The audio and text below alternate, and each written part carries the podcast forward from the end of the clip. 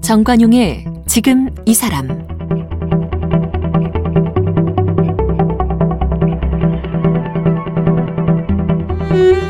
여러분 안녕하십니까 정관용입니다. 서울 강서구에는요 이 발달 장애인 특수학교인 서진 학교가 있는데 지난해 개교를 했어요. 서울의 특수학교가 문을 연 건 17년 만이라고 합니다. 그런데 이 서진 학교도 세워지기까지 무려 7년이 걸렸답니다. 그 지역 주민들의 반대가 심했기 때문이죠.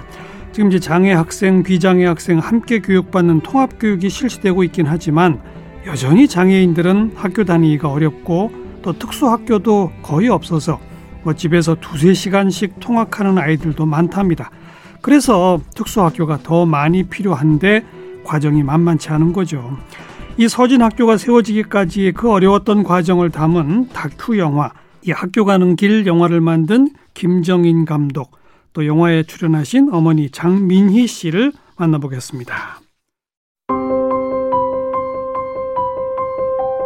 김정인 감독은 한국예술종합학교 영상원에서 방송 영상과를 졸업했습니다. 같은 학교 대학원에서 다큐멘터리를 공부했습니다. 한국 월드비전 옹호 사업팀에서 6년간 일하며 지구촌 가장 가난한 이웃들을 만났습니다. 다큐 영화 하늘에 계신 하늘 연어 내 사랑 한옥마을을 제작했고 장민희 씨는 강서 장애인 부모회 회원으로 양혜련 양의 어머니입니다. 장애인 특수학교인 서진학교의 건립을 위해 애써왔으며 다큐 영화 학교 가는 길에 출연했습니다.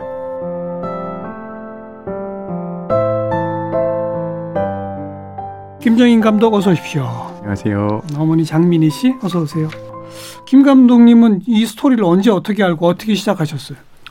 아, 저는 그 2017년 당시에 그 이제 무릎 영상으로 소위 말하는 이렇게 유명세를 끌었던 게 이제 9월 달에 있었던 2차 토론회 현장이었습니다. 예. 이제 그에 앞서서 7월 달에 1차 토론회가 있었는데 그때 당시에는 뭐 언론에 그렇게 많이 나오지 않았을 때였고 음. 저 역시도 어느 날 우연히 짧은 인터넷 단신 기사를 보게 됐어요. 강서구에서 장애인 특수학교를 위해서 토론회가 있었는데 제대로 해보지도 못하고 무산이 됐다. 어. 그 기사를 보고 평소 때 같았으면 그냥 넘겼을 텐데 왠지 저도 이제 그때 한창 또 아이를 키우고 뭔가 부모의 마음을 어렴풋이 알다 보니까 네. 아 대한민국에서 아무리 그래도 그렇지 아직도 자녀들 학교 보내는 문제로 이렇게 어려움을 겪는 부모님들이 계시는구나.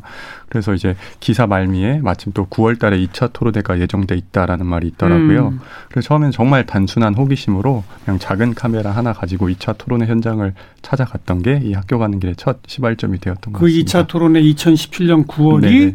네네. 바로 어머니들이 무릎 꿇었던 네네 맞습니다. 그렇죠. 네. 그 무릎 꿇었던 분 중에 한 분이시죠? 그죠? 네. 그리고 그 후에 저랑 그 당시 다른 프로그램에서 네. 인터뷰도 하셨죠? 네네. 어. 많이 언론께서 언론들께서 관심 가져주셔서 그 이후에 어 굉장히 좋은 뭐 정책도 많이 발표가 되고 네. 그래서 진짜 또 많은 국민들이 호응을 많이 주셨어요. 특수학교 그러니까 설립이 그 필요하다. 2017년 9월에 2차 토론회가 그 강서구 지역의 주민들과 네. 반대하는 주민들과 특수학교 해야 합니다라고. 호소하는 분들이 함께 만난 그런 자리였죠. 그렇죠. 예. 근데 이거 시작은 2013년부터라고요? 그런 행정 예고가 됐었기 때문에 아 이제 특수학교가 생길 거라고 이제 학부모들은 어. 생각하고 있는데 이게 진전이 되지 않는 거예요. 2013년에 무슨 행정 예고가 있었던 거예요? 이제 공진 초등학교가 어 학생 수가 줄어서 폐교가 되고 이 자리에 특수학교가 어 설치될 거다라는 네. 이제 교육청의 그런 행정 예고가 있었던 거죠. 강서구에 있는 공진 초등학교? 네네네. 아니 아파트 한복판에 초등학교인데 거기 학생 수가 왜 줄어서 왜 폐교가 된 거예요?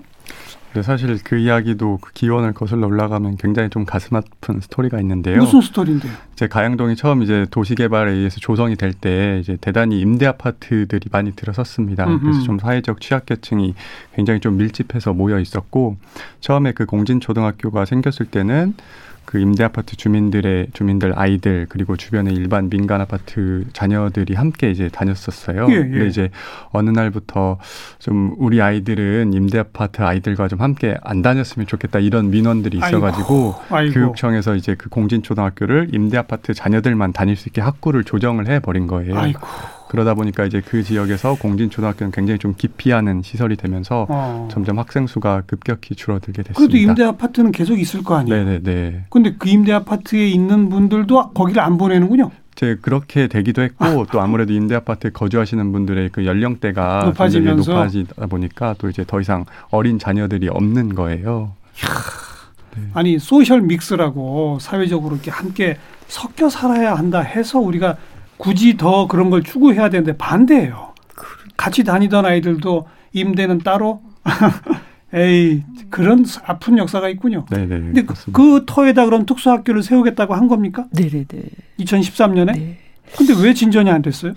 그러니까 이제 저희는 그 당시만 해도 그렇게 자세한 이제 감독님처럼 파고들 사실 저희는 여력이 없어서 음. 그렇게 되는 줄은 몰랐었어요. 그런데 어 저희는 특수학교가 생길 거라고 했기 때문에 이제 뭔가 이제 어, 이게 부모들이 노력해서 된다 이런 거는 저희가 뒤에 네. 생각을 하게 된 거고 어 필요하면 생길 거라고 이렇게 믿고 있었거든요. 뭐 그런데 행정 예우까지 됐다니까. 그렇죠. 근데 그게 되지 않고 그 뭐 이제 저희는 뭐 찬성에 대한 그런 거 필요성을 더 피력하고 또 반대되는 부분들을 그러니까 음. 반대하시는 부분들이 또 이렇게 내고 하는 그 과정에 또 이제 정치인이 개입을 해서 그 한방 병원이라는 아 맞아. 그런. 게 또 이게 이슈가 되는 거예요. 그, 초등학교 자리에. 터에 한방병원을 유치하겠다. 그렇죠. 근데 어. 교육청 땅에 저희가 상식적으로는 어떻게 한방 병원이 들어오지? 음. 뭐 이런 것도 있고 저희는 계속 어, 그 이후에도 민원을 넣긴 했었어요. 근데 그런 한방병원 공약이 나오니까 지역 주민들은 그쵸. 더더욱이나 아니 네네. 한방병원이 우리 지역 발전에 필요하다 이렇게 되겠군요. 그렇죠. 서준 선생님의 또 그런 예 고향이기도 하고 뭐 이러니까 더 이 지역 주민들은 아 더 좋지 않아 이렇게 생각. 강서구가 허준 선생님 고향이에요. 아, 또 그건 또 몰랐네요. 어. 그러다 보니 찬반이 더 네. 극렬해졌다. 네네. 반대가 더 높아지고. 그렇죠. 어. 예. 그리고 다른 분들은 다 그런 이슈가 있는지 잘 모르고 감독님처럼 네. 그런 설명회가 있고 나서 이제 알시게 된 거잖아요. 그러니까 또 2013년에 예고가 됐는데 몇 년을 기다려도 아무 소식이 없다가 네네네. 그나마 토론회라도 열기 시작한 건 뭔가 해보려고 했던 거 아니에요? 그렇죠. 저희도 계속 교육청을 압박했어요. 저희 음, 나름대로 교육청에 뭐 말씀드리면 쳐들어가기도 하고 아이들을 교육청 앞에다가 이렇게 놓고 유기하기도 하고 그 사이에 저, 있었던 저, 저, 저, 잠깐만요. 아이들을 유기해요? 아 어머님들이? 네네네 저희가 필요한데 그러면 여러분들께서 한번 아이들을 이렇게 교육하고 키워 보시죠 하고 교육청 앞에다가 아이들 한 50여 명을 50명을? 예, 예. 저희 강서 지역의 그 아이들과 또 그다음에 이제 다른 지역에서도 그러니까 저희가 그 부모의 활동 중에 하나로 이 특수학교 어. 건립이 너무너무 중요한데 그게 언제예요? 그 2015년 아 10, 16년. 예. 16년. 예, 예. 그 행정 예고 해놓고 3년이 지나도 그쵸. 소식이 예, 없으니 소식이 없으니 계속 촉구해도 네네. 아이들을 전부 손잡고 가서 그렇죠. 그냥 아이들 거기서 놔뒀어요. 저희 애들은 어디 가는 줄 모르고 그냥 음. 이제 사실 강서에서 교육청도 서울시 교육청도 멀잖아요. 그렇죠. 그러니까 저희가 진짜 뭐 손에 손잡고 뭐 놀러 애들은 어디 가는지도 모르고 저희도 참 우리가 이렇게까지 어. 해야 하나 어. 하면서 그래도 이제 가서 진짜 아이들을 아 그냥 이렇게 뭐 거기다 놓고 저희는 그 근처에 있는 뭐 이런 데서 기다렸어요. 경찰서에 가서 기다리기도 하고 얼마 동안이요? 저희가 교육 그런 일이 있어서 교육청에 들어가서 4박 5일 만에 나왔어요. 저희도 또 그렇게 하고 교육청이 또 갔죠. 저희가 발걸음이 안 떠들 안 떨어지니까 아. 그 인근에 있다가 교육청에 그 다음 날 또 들어가기도 그럼 하고 아이들하고 같이. 별도로 있었어요. 교육청에서 애들을 이제 안전한 곳으로 옮기기도 하고 어. 저희는 나중에 교육청 담을 넘어서 저희가 이제 또 아이고, 교육청에 들어가 점거 시위도 하시고. 네네네. 어. 그 전에도 뭐 그 교육청에 드나드는 거는 여러 번 있었어요. 수도 없이 하소연하고 하소연하고 네네네. 하다 보니 이제 그나마 토론회까지 시작이 됐는데 네네네. 그 토론회에서 지역 주민들이 거세게 아주 반발을 하셨어요. 뭐라고 하셨죠? 근데 저희가 1차, 2차 있었는데 1차 때도 정말 뭐 진짜 이유가 얘기를 들어보는 것도 그 1차가 무산된 이유는 어 저희 대표님이 강서구 주민이 아니라는 이유로 음. 여기 강서구 주민이 아닌 사람이 와 있다라는 걸로 그뭐 이렇게 책상이나 의자를 집어 던지기까지 아이고. 하시려고 하고 어. 정말 저희가 아 이제까지 우리가 장애 자녀를 두고 이런 모욕과 이런 뭐 진짜 이 굴욕을 다 그 자리에서 네. 막 당했다고. 그 2차 음. 토론회에 우리 김 감독님이 처음 가신 거 아니에요? 네 네. 그때 현장 분위기가 어땠어요? 보니까. 그러니까 아까도 말씀드렸지만 저는 굉장히 그냥 가벼운 마음으로 호기심을 가지고 갔는데 아 굉장히 놀랬습니다. 그러니까 우리가 뭐 당연히 반대를 하실 수도 있죠. 그런데 이렇게 좀 너무 노골적으로 또 굉장히 고성이 오가고 좀 차마 입에 담을 수 없는 말들도 좀 자주 오가면서 촬영을 하고 있는 저도 좀 다리가 약간 좀 떨릴 정도로 음. 그런 상황이었어요. 근데 어쨌든 그런 정말 너무나 혼란스러운 상황 속에서도 우리 장애인 부모님들이 너무나 또 의연하고 담대하게 말씀을 하시는 걸 보고 아 제가 반했죠. 음. 네. 그리고 무릎 꿇는 모습도 보신 네, 거 예, 아니에요? 예, 예. 왜 무릎 꿇으셨죠 그때? 아, 그, 그, 그때를 떠올리면 저희가 지금 이제 감독님 같은 분이 안 계셨으면 저희가 또 잊고 살잖아요. 네. 그런 일들이. 근데 요새는 어, 그런 영화가 나오다 보니까 저희가 또 다시 한번 옛날 기억이 새록새록 그렇죠. 나고. 그런 기억이 새록새록 나기도 하고 지금 또 눈물 흘리시네. 네네. 아휴. 그때는 어, 저희가 굉장히 무서웠어요. 그러니까 어.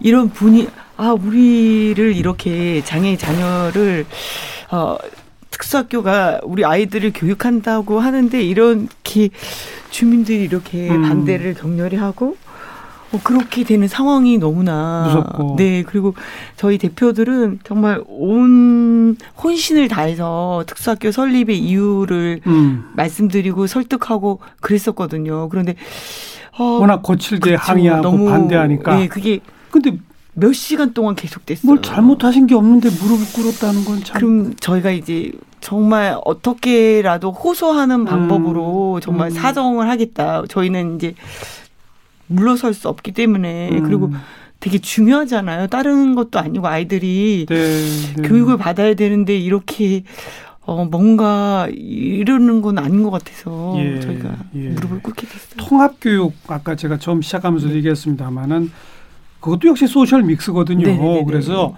비장애인 학생들과 장애인 학생들이 한 학교에 한 학급에 뭐 한 학급까지 좀 어려우면 별도 학급은 있더라도 이렇게 하는 게 훨씬 뭐 효과적이다라고 하는데 잘 안 되나요?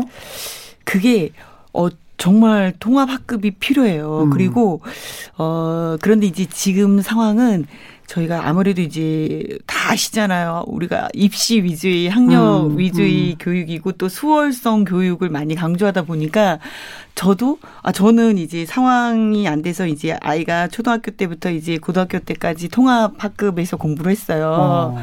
그런데 저희가 이제 갈수록 아 초등학교 때까지 그래 중학교 고등학교 가면서 이 학력 위주의 음, 이런 음. 사회 학급 분위기 속에서 저희 아이들이 어 뭐라고 할까 이제 그 눈높이에 대한 그런 교육이 선생님들이 아무리 노력을 하시고 그래도 안 되죠. 그좀 어려워요. 어. 그래서 선택이 할 수 있으면 좋죠. 그리고 이제 게- 계속 격차가 벌어라니, 벌어지니까 이거는 같이 공부하는 친구들한테도 같이 학교 있는데 이 친구들은 어렵고 이해가 안 되고 하- 하니까 졸고 음. 또 이럴 수 있잖아요. 그렇죠. 그리고 이게 못 따라가고 그 그게 시간이 정해져 있거든요. 통합학급에서 있어야 될 시간과 예, 이제 도움반 이제 네, 저희가 특수학급에서 있어야 될 시간이 근데 이 시간이 조율하고 이러는 것도 아직 현재로서는 음. 조금은 어렵지 않을까. 그리고 이렇게 부족하거든요. 지금 교남학교 강서에 이제 서진학교가 생겼다고 해도 턱없이 부족해. 특수학교가 부족하고 부족하니까. 그러니까 어쩔 수 없이 네네 통합학급에 가고 보낼 수밖에 있죠. 없는 네네네. 그걸 좀 선택할 수 있을 정도까지는 특수학교가 생겼으면 좋겠다. 네네네. 그런 거죠. 예, 어. 아직도 멀고 그리고 이제 그런 이 통합학도 계속 발전하기는 하는데 네. 조금은 더 이제 시기가 필요할 것 같아요. 특수학교가 서울 시내 전체에 몇 군데가 있어요? 서울시내 전체 제가 알기로는 17개 정도. 그러면. 행정자치구마다 하나씩도 없네요. 네네네네. 그 적어도 구마다 하나 정도씩은 있어야지 그게 안 돼서 뭐 두세 시간 통학버스 타고 다니는 아이들도 있다면서요? 네네네. 그래서 지금 어 제가 알기로 어 8개인가 7개 구에는 아직 이제 특수학교가 그러니까요. 전무한 곳으로 음. 알고 있고요. 네네네. 예. 음. 그나마 이제 2017년 그렇게 뭐 무릎까지 꿇고 사회적인 주목을 받고 어떻게 그 다음에 이제 성사가 된 건 어떻게 된 겁니까? 아무래도 이제 교육청이나 이런 음. 데서도 이제 교육감님도 진짜 노력을 많이 하셨어요. 예. 교육감님은 그 주민들의 이제 어, 교육감 그 의견도 사실 다 같이 더불어 살아가야 되니까 음. 뭐 찬성 반대는 있을 수 있고 또 융합하는 과정에서 또 그 찬성을 이끌어내기는 하셨지만 그 이제 사실 저희 부모들 입장에서는 약간 조건부 같이 어떻게 부, 부지가 생기면 교육청이 그 한방 병원을 어, 이제 그 뷰지를 내주는 이런 상황의 조건 합의가 있었거든요. 그런 조건을 부- 걸고 네네. 그러니까 추가로 교육청에 부지가 생기면 그쵸. 한방병원 부지로 내준다. 그런 약속을 하신 거죠, 좀 감독님. 협조를 네. 더 교육청이 할 수 있다 정도. 그렇게 해서 같이 이제 예. 비대위 반대하시는 음. 비상대책위원과의 뭐 이렇게 합의를 하셨는데 그 조건도 영향을 미쳤겠습니다만 또 그 무릎 그 사건 이후에 그 반대하시는 분들에 대한 전국적 비난이 좀 쏟아졌거든요. 그런 걸 또 그분들이 좀 의식 안 할 수가 없었겠죠. 아, 그, 그죠. 근데 그때 그런 입장을 사실 이해 하고 음. 또 감독님께서도 그쪽의 의견을 많이 들으려고 노력하셨어요. 어, 네, 이번 그런- 다큐 영화에 네네. 그, 그 그분들을 별로 비난하지 않으려고.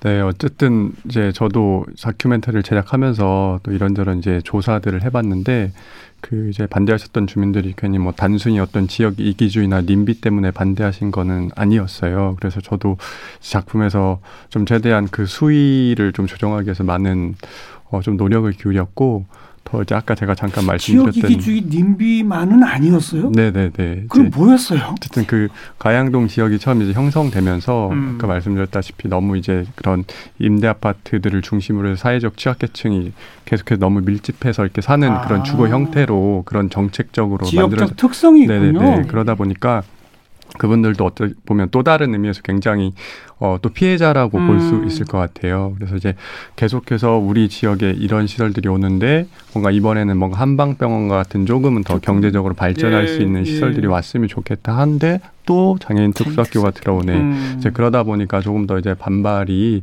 심할 수밖에 없었지 않았나. 그래서 저도 그런 지역 주민들을 뭔가 이렇게 조금 악의적인 시선으로 바라보는 걸 좀 굉장히 경계하고 음. 어, 그렇게만 저희가 좀 단순하게 생각할 문제는 전혀 아니다. 그분들도 생각합니다. 나름 절박했다. 네네네. 지역적 특성 때문에 네네네. 또 어떤 마지막에는 그분들도 동의해 준 거 아닙니까 어쨌든. 그렇죠. 예. 그런데 그런 거죠? 아직은 조금 더 이제 진심으로 마음을 열기에는 조금은 더 물리적인 시간들이 필요한 것 같은데 음. 그래도 또 더욱더 이 서진학교와 함께 조금 공존의 길을 모색해 주시리라고 믿어 의심치 않습니다. 지난해 개교를 했는데 정작 우리 장민희 어머님의 자녀는 거기 못 갔죠. 네, 아이 그거는 지금 이제 여기 영화에 출연하신 분- 많은 분들 그 또 저와 같이 무릎을 마- 꿇으신 분들이 그거는 정말 이제 저희 아이와 상관없이 저희 지역에 생겨서 어 후배 동생들 저희한테 그러니까 이제 2013년 얘기 나올 때부터 학교가 바로 생겼으면 거기 보내려고 했는데 그런 마음 세월이 흐르다 보니 아이는 벌써 커버렸고. 네네네네. 2015년에 저희가 이제 고등학교를 입학했으니까 혹시라도 정말 네. 빨리빨리 되면 어 특사학교도 가고 전공과도 갈 수 있겠다 생각했는데 음, 2017년 2월에 졸업을 했으니까 그 20년 내에 개교했으니까 결국은 네. 그 앞장서 투쟁하셨지만 내 자녀는 혜택을 못 받고 네네네. 다른 후배들이 이제 그 학교에 들어가서 공부하는 걸 보셨겠네요. 아우 그럼요. 저희 그 초, 중, 고등학교 다 있어요? 네 네 다 있어요. 전공과 까지 어. 졸업하고 사회에 나오기 전에 한 2년의 과정이 또 있거든요. 그건 뭐예요? 전공과라고 해요. 일종의 취업 훈련? 네, 직업. 훈련과 직업 훈련을 할수 같은 있게. 그런 음. 네, 바로 나오면 사회 적응이 어려울 수도 있고 하니까. 그렇죠. 그러니까 뭐, 굉- 뭐, 뭐 있어요, 전공과가? 전공과에는 뭐 이제 바리스타 교육도 있고 바리스타. 그다음에 이제 제조업에 관련된 그런 음. 임가공에 관한 교육도 있고 또 이제 이렇게 서류에 같은 이제 발달 장애인 예. 이제 실무사 같은 그런 교육도 있고 그러니까 다양하게 하니까 고등학교 졸업하고 사회로 나오는 것보다는 어유 훨씬 도움되죠. 그렇죠. 취업 기회도 제공할 것이고. 그 그렇게 그 후배들 가서 공부하는 현장 학교 가셨잖아요. 네네네. 느낌이 어떠셨어요? 아, 서진학교는 어, 정관 선생님도 기회가 되시면 이제 너무나 많이 노력을 또 하셨어요. 교육청이나 관계자분들이 잘 음. 짓기 위해서 그다음에 또 이제 스마트한 환경도 구축하고 어. 굉장히 학교가 예쁘더라고요. 저희도 이제 어, 교장 선생님이 초청을 해 주셨어요. 좀 네. 애썼다고. 네. 그래서 어 이제 코로나 시기에 이제 많은 학생들이 막 입학하고 진짜 그런 광경은 못 보고 이제 이제 하교한 다음에 아, 조용히 맞아. 작년부터는 또 못 네네. 들어가죠. 그래서 이제 하교하고 이제 한가한 시간을 이용해서 봤는데 음. 너무나 잘 지어졌고 여기서 아이들이 진짜 뭐 꿈을 펼칠 수 있겠다라고 네. 하고 환경도 좋으니까 예. 아이들이 그, 그 나중에 이제 감독님이 찍으신 영상들을 보니까 너무나 행복해 보이고 음. 부모님들도 저희가 요새 정말 감사하다는 인사를 많이 받고 있습니다. 그 2017년 9월 2차 토론회부터 카메라에 담기 시작했는데 네. 주로 어떤 장면들을 담았습니까? 이번 다큐는? 어쨌든 이제 가장 중심적으로는 이제 그 토론회 이후에 이제 학교 개교까지의 또 여러 가지 중간에 우여곡절들이 많이 많았겠죠. 있었어요. 예, 예. 그래서 이제 그런 굵직굵직한 사건들을 담았고 또 중간 중간에 이제 그 우리 부모님들의 인터뷰들을 좀 집중적으로 배치를 해가지고 음. 발달 장애 자녀를 키우시면서 이제 처음 내 아이가 장애인 걸 알았을 때 그때의 심경부터 또 이제 우리 아이들 키우면서 우리 부모님들 스스로 굉장히 또 많이 성장을 하셨던 것 예. 같아요. 그래서 또 자녀들을 향한 부모님들의 진심 어린 또 그런 영상 편지까지의 그런 이야기들이 함께 담겨 있습니다. 그 이건 뭐 꼭 학교 한 얘기가 아니라 네네. 발달 장애 전반에 관한 이야기가 되겠군요. 네네네 그렇습니다. 그리고 이 학교 세우는 운동 하시면서 어머니들도 이 장애 관련된 법 제도 개선 투사들이 되셨잖아요. 아, 그- 저희가 그 지금 이제 서울 장애인 부모 연대인데 저희 음.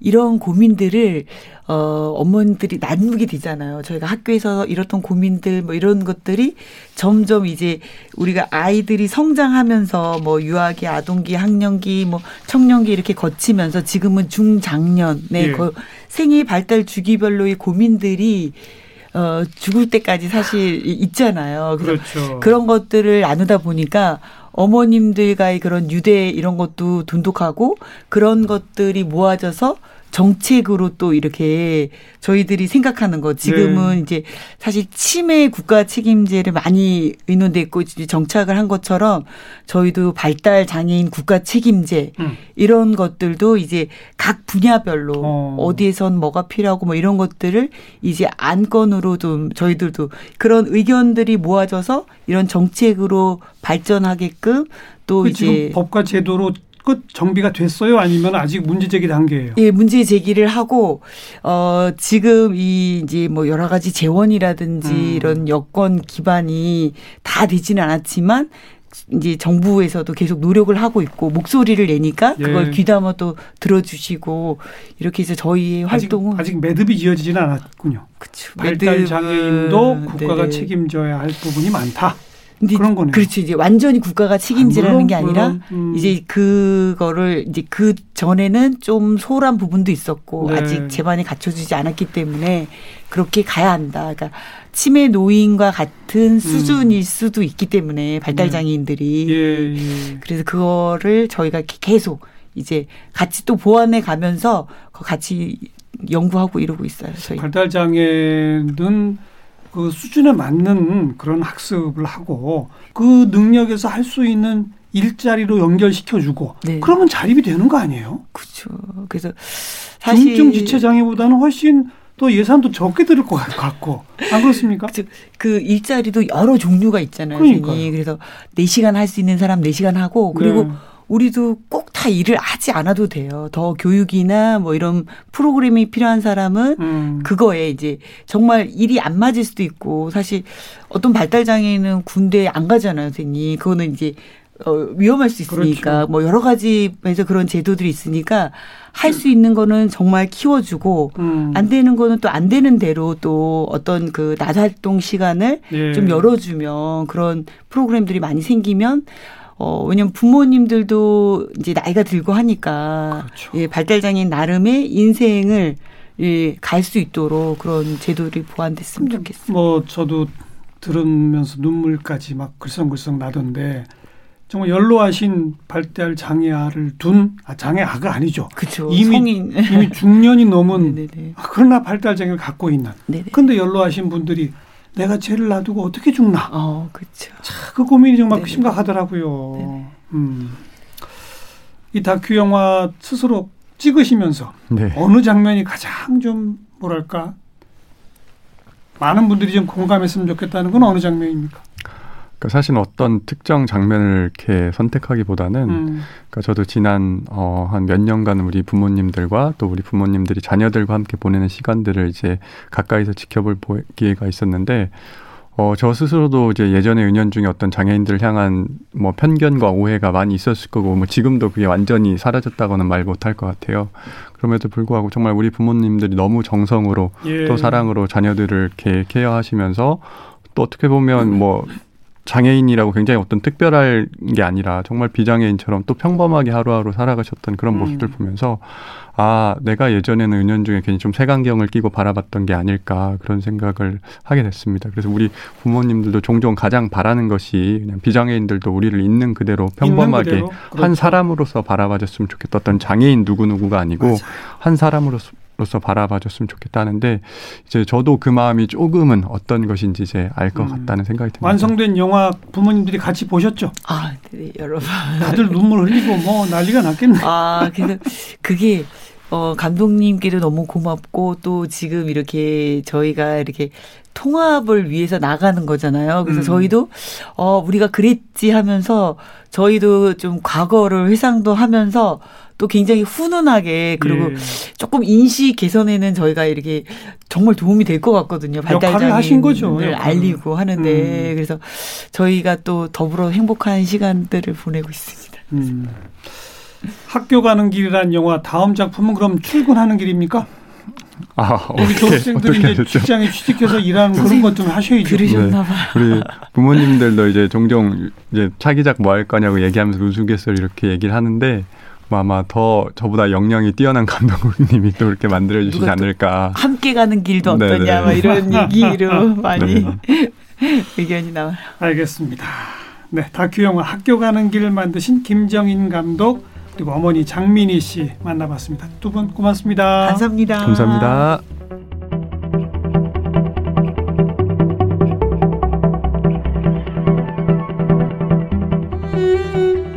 오늘 함께 하신 정관용의 지금 이 사람은 KBS 홈페이지와 모바일 콩, 다양한 팟캐스트를 통해 다시 들으실 수 있습니다.